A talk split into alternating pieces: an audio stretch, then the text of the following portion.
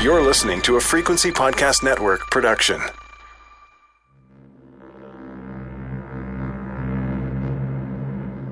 There is a place the neighborhood kids only whisper about. A place that's deeply foreboding and yet strangely alluring. A place where, according to legend, something terrible and tragic happened long ago, and where, today, dark and sinister things are said to lurk in the shadows. This place can offer a chance to solve a mystery, to follow a ritual and obtain a fleeting glimpse into the world beyond, to gain rare insight into the paranormal, to face your fears of the unknown and prove your courage.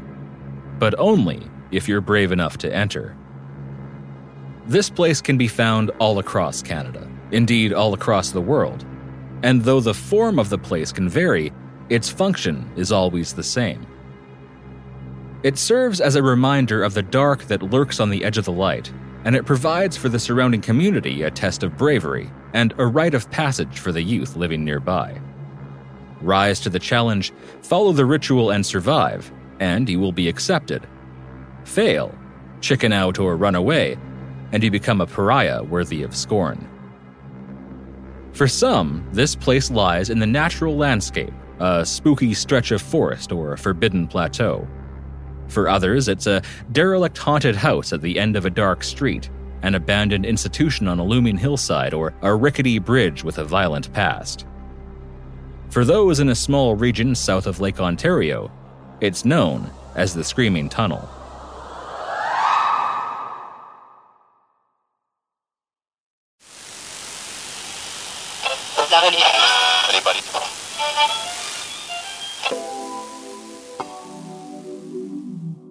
You're listening to Fireside Canada, my podcast about Canadian legends, lies, and lore.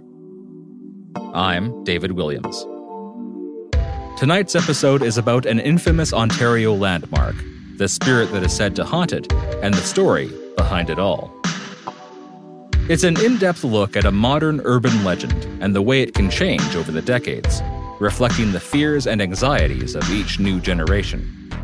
So get comfortable and listen well. It will be nothing short of illuminating.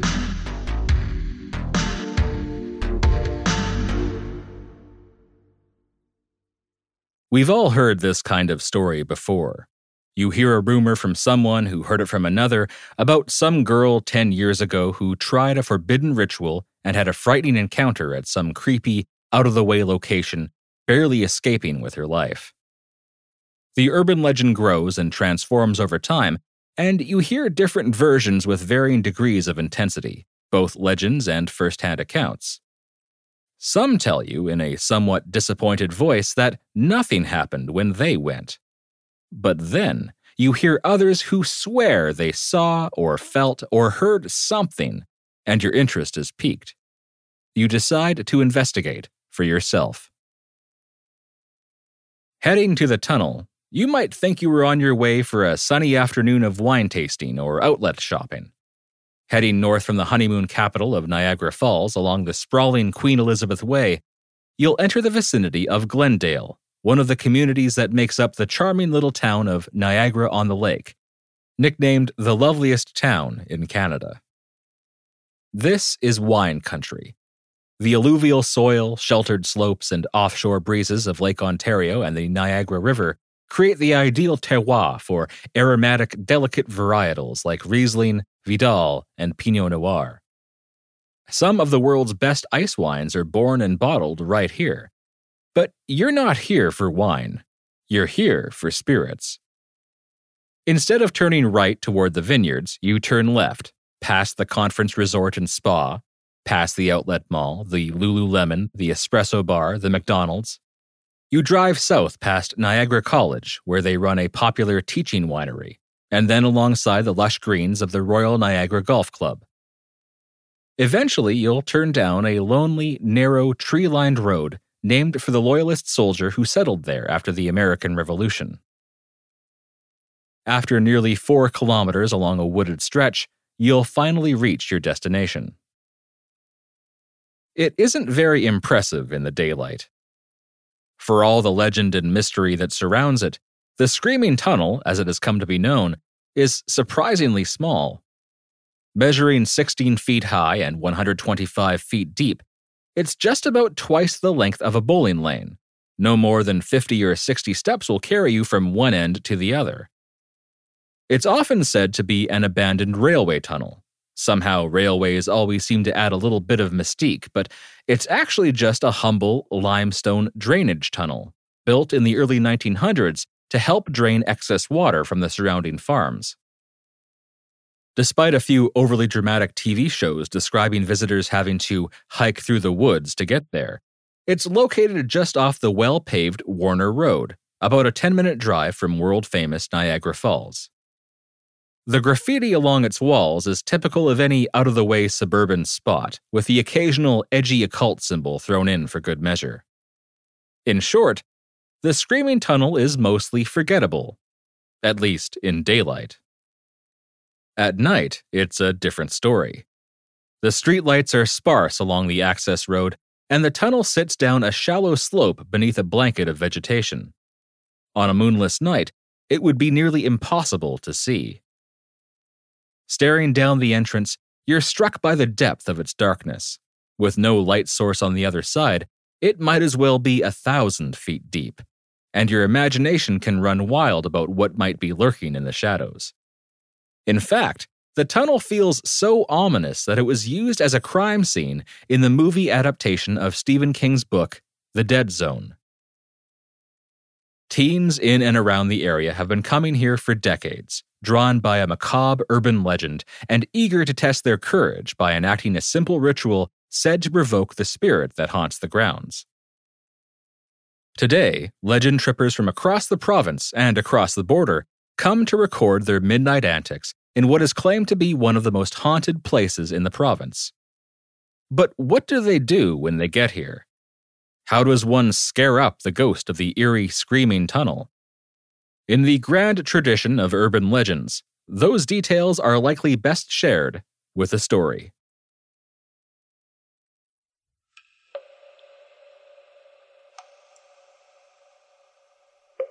Dia made her way cautiously along the edge of the tunnel, doing her best to avoid the deepest parts of the massive puddle that spanned its length. She ran her hand along the slick coolness of the stone wall, letting it guide her careful steps as her eyes adjusted to the dark. She stopped when she reached the edge of the light that pooled at the mouth of the tunnel, cast by the hazy headlights of Ryan's beat up Toyota. Past the frayed edge of light, there was 60 feet of deep and unsettling darkness. Far ahead lay the tunnel's exit, an archway of bruised evening sky. She pressed on. As her light starved pupils swelled, Dia could finally see some details of her surroundings. The walls were covered in a jumble of graffiti. A faded orange star frowned at her from a section of wall just beyond her fingertips, its bright neon paint nearly licked clean by the damp. The puddle below now shimmered faintly, and she barely spotted an empty Cheesies bag, crumpled and half drowned in the mud near her right shoe. In this moment of distraction, she tripped and gasped as her foot splashed in the water and slipped backward. Instinctively, she plunged her right knee downward into the puddle and both hands into the cold mud of the tunnel floor. There was a groan and then echoes of laughter behind her. Dia stood and turned. Ryan and Jazz stood at the tunnel entrance, silhouetted by the headlights of the car parked on the slope behind them. Dia raised her hands in a frustrated, questioning gesture, and Ryan's voice echoed an answer. It told her to keep going. She could hear the smirk in his tone. You have to go to the middle, the voice explained. That was where she died. How did she get herself into this mess? When her friends, she used that word lightly now, had invited her to go to Niagara, this wasn't what she had in mind. Trudging through a freezing tunnel 14 kilometers north of the falls and now caked in mud, well, that was bad enough. But to do it on a dare, with the intention of summoning the screaming ghost of a dead girl, that was just crazy. But what could she do about it now? If she gave up, she'd be labeled a coward too scared to face some stupid high school urban legend. Another 20 steps, and Dia was now in the center. It was darker here, damper, significantly colder, and she couldn't help but shiver as a chill crept up her spine. There was a rumbling, a small vibration somewhere in the distance. She turned and looked back. Ryan and Jazz were still by the mouth of the tunnel. Good. They were watching. She was only going to do this once, and she wanted to make absolutely sure that both could see her. More importantly, she wanted to make absolutely sure that neither could accuse her of chickening out. She glanced down and stepped to the shallowest part of the puddle, then pulled a small box of matches from her coat. The hollow rattling inside suggested six or more. She only needed one. The rumbling grew closer, and she slid the box open, removed a match, and slipped it shut. She looked up to the entrance again, but this time she couldn't see her friends. She could barely see anything. She saw the contours of the tunnel stones, the walls and ceiling shrinking toward the horizon, the soft, glowing rim of the tunnel washed in the golden headlights, but there was nothing in the center of her vision, just emptiness, as if someone was standing just ahead of her, blocking her way. She thought she could hear footsteps coming toward her. She blinked hard, but the shadow remained, closer now, absorbing the last remaining threads of light. Did one of them follow her? Hey, she said, confused. What's up? A sudden, piercing shriek came in answer, and she jumped back in surprise, dropping the matches. With her back to the stone wall, Dia could feel the earth shaking around her as her heart hammered in her chest. The mournful sound of a train whistle swept through the tunnel, and the rhythmic clicking of train tracks echoed above her. She laughed and shook her head. The shriek had been the train grinding against the rails as it thundered overhead. Get a hold of yourself, she thought. She peered down the tunnel. She could see them again. Her friends were still there, this time with their heads raised, watching the train roll by. Dia sprung to her feet and returned to her place.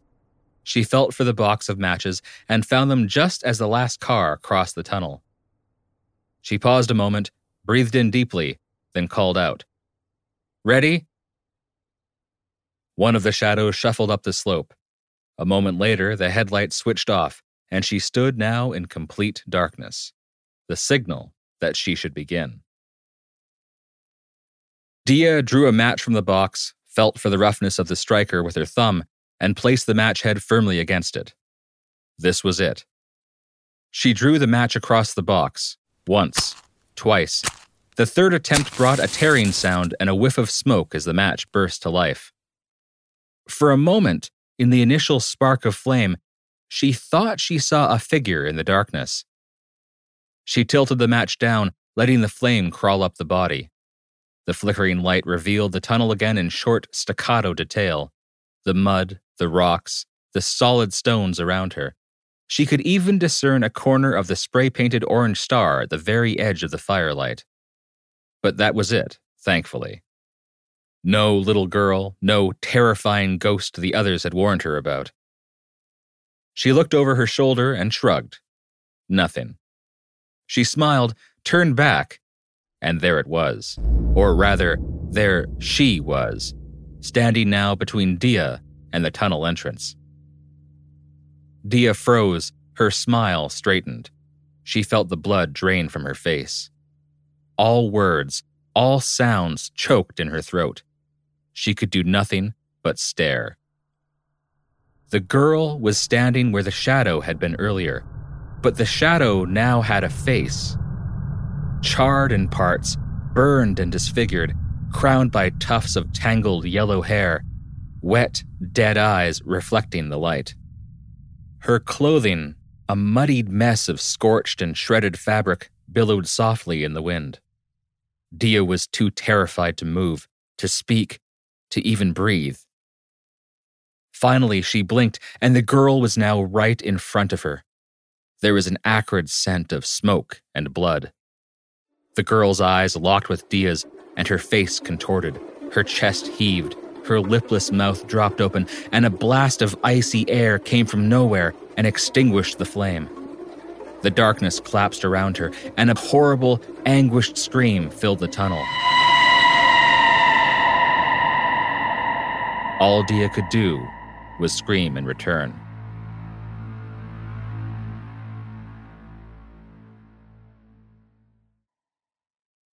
Now, I should say, this tale is a little more dramatic than the classic narrative, but the actual ritual prescribed for the Screaming Tunnel is essentially the same. The victim, a participant, must go at midnight, stand alone at the center of the tunnel, and light a single wooden match. Then, if the legend is to be believed, no matter how strong the flame, the match will suddenly be blown out. Moments later, if you listen closely enough, you may be able to hear a distant scream, they say, said to belong to the little girl who died inside the tunnel. Now, the legend isn't always so specific. Sometimes the time of day matters, sometimes not. Sometimes it's 3 in the morning or 3:33. Sometimes the use of a match is emphasized, sometimes a lighter is perfectly fine. It all depends on who's telling the story. There's evidence that this ritual has been performed by thrill seeking teens since at least the 1970s, and, like a lot of urban legends, this one seems to have gotten a little inflated over time, turning what was a subtle, spooky mystery into an occasional, all out horror show. What was once a distant echo of a scream that you might hear if you only listened hard enough is now more often an unmistakable and blood curdling shriek now, that's scary enough, but what if you could actually see the ghost? Now, that would be really exciting. And so, this story has developed even further in some tellings, becoming more like the one I just shared. Online articles about the Screaming Tunnel often mention stories about the unlucky few who have seen the little girl with their own eyes. There are other retellings that push this mythology even further, claiming that the ghostly little girl will follow you home and haunt you forever. That's one of the things I love most about urban legends like this one.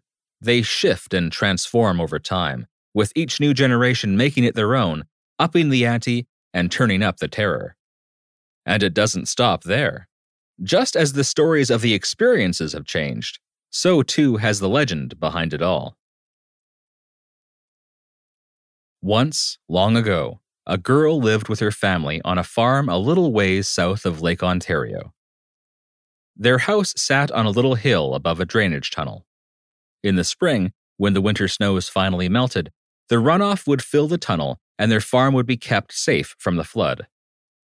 In the summer, when it was drier, the girl's family, along with the others who lived nearby, would routinely walk through the tunnel on their way to town. It was safer and cooler than trying to cross the busy railroad tracks above. One warm evening, tragedy struck.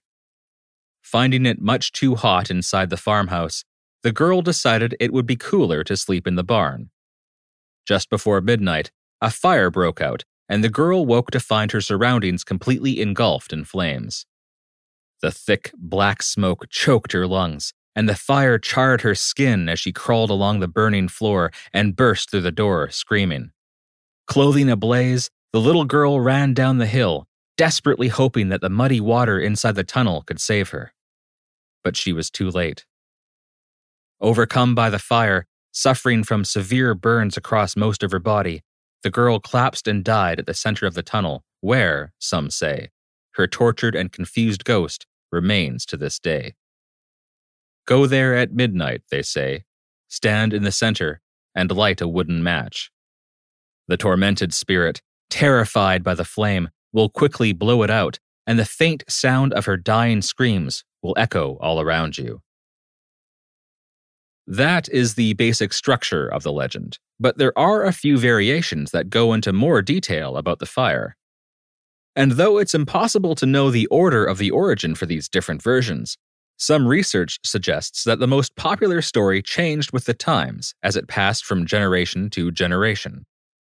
Based on the different versions I've managed to find in print and online, as well as either the copyright date of the publication or the age of the storyteller, the following is a very general overview of the likely natural progression of the legend. The tale of the little girl in the screaming tunnel seems to start off as a random tragedy. She was sleeping inside the barn, and in a tragic twist of fate, a spontaneous fire broke out. Now, this seems to be the standard tale dating back to the 1970s or even earlier. But eventually, the narrative shifts to become even more tragic, and possibly to reflect the anxiety brought on by the recession of the early 1980s. Suddenly, the family was struggling financially. They couldn't pay their mortgage, and the bank was going to repossess the farm. Unwilling to go quietly and let the greedy bankers take his home, the father decided to torch his fields and burn his barn the night before the repossession. Thinking that his family was safe at home, he lit a wooden match and set fire to his barn, not realizing that his daughter was asleep inside. Thus, it seems that in the early 80s, the cause of the girl's death changed from pure bad luck to classic deadly sin. The bank's greed and the father's pride led to her tragic end. A few years later, the story seems to change once again. This time, perhaps now in the late 80s, corresponding with a peak in divorce rates, the father is still guilty of causing his daughter's death, but his charge has changed from negligence to homicide. Now he's an abusive drunk, about to lose his farm and his family not to an economic recession, but by way of a messy divorce. In a fit of drunken fury, he beats his wife and chases his daughter out of the farmhouse and into the tunnel. Finding her collapse at the center, weeping and begging for her life, he ignores her desperate pleas douses her with either alcohol or gasoline, and sets her ablaze. What was, a decade earlier, a tragic accident is now murder. By the early 1990s, the story seems to have transformed one more time. Now, the story serves as a cautionary tale about stranger danger, a new societal anxiety that was sweeping North America at the time. Suddenly, the father is no longer the murderer, that role belongs now to a stranger, of course, an outsider, more specifically, a homeless drifter, predator, and killer. Now, again, there is no official record of the legend of the Screaming Tunnel. We can't track these stories on a timeline, but the various versions do seem to reliably change with the age of the storyteller and the date of the publication. The blame for the girl's death shifts from a stroke of fate to the ills of society to the destruction of the family, and finally, to the dangerous other who invades our community and preys on our children. But all of this begs the question is there any truth to it? Did a little girl really die in the Screaming Tunnel? Well, probably not. Though everyone knows the basic story, no one has been able to find any evidence. Apparently, some old foundations can still be found near the far side of the tunnel, which suggests that people did live there at one time or another. But that doesn't mean much. Unlike other myths and legends, the story of the Screaming Tunnel makes no mention of a family name, and there are no specific details regarding where the girl's home might have been. There's not even a rough year for when the fire supposedly occurred. The stories range from the 1800s, long before the tunnel was built, to the 1940s. And there are no supporting records or newspaper articles about a tragic barn fire in the area or a grisly murder occurring in the tunnel.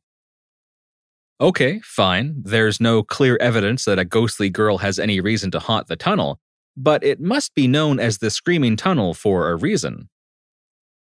Well, there is one other, perhaps more believable story about the tunnel and its name, but it doesn't involve the fiery death of a little girl. According to some storytellers in the area, an unhappy couple once lived nearby, and they fought constantly. Most evenings, they say, when the woman had had enough, she would walk to the tunnel, go to its center, and scream at the top of her lungs, letting out all of her frustration, anger, and pain. The screams were so loud and such a common occurrence that the locals began calling it the Screaming Tunnel. They say the legend of the fire and the little girl came later, inspired by the tunnel's name, and long after the couple and their troubles were mostly forgotten.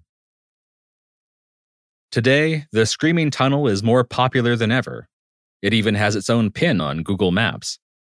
At the time of this writing, it has an average rating of 4.3 stars, with a peak visitation time of Sunday evenings, just after dark. Ghost tours visit regularly, as do locals, legend trippers, and starry eyed YouTubers with a pack of matches in one hand and an expensive camera in the other. Even the local Sheraton Hotel has written a blog entry about it. The Screaming Tunnel's continuing role as the local rite of passage proves that, as long as there are people who want to scare the wits out of themselves and each other, as long as we continue to wonder about dark places and the great unknown, it, and places like it, will always exist. It doesn't matter if it's the wind rather than a ghost that blows out our match, or if we ever solve the mystery behind the legend. Our continued belief and participation in the ritual is our way of sharing in our collective stories and our culture. Places like the Screaming Tunnel help us learn about our community and learn about ourselves. And yes, they also help us laugh at our friends when we let out a blood curdling scream at the same moment that their match goes out. That's it for this episode. Thank you so much for listening and for joining me in becoming part of a Canadian folk tradition. Now that you know the story, share it. And remember, the next time you visit a tourist destination like Niagara Falls, try straying off the beaten path for a bit. You never know what legends you might find. Fireside Canada is written and recorded by me, David Williams. Sound design and mixing is by Ryan Clark. If you enjoyed this episode, please consider giving this podcast a positive review. If you want to help even further, you can support me through my website. Every little bit helps to keep the fire burning and the Library of Legends growing. Learn more at firesidecanada.ca.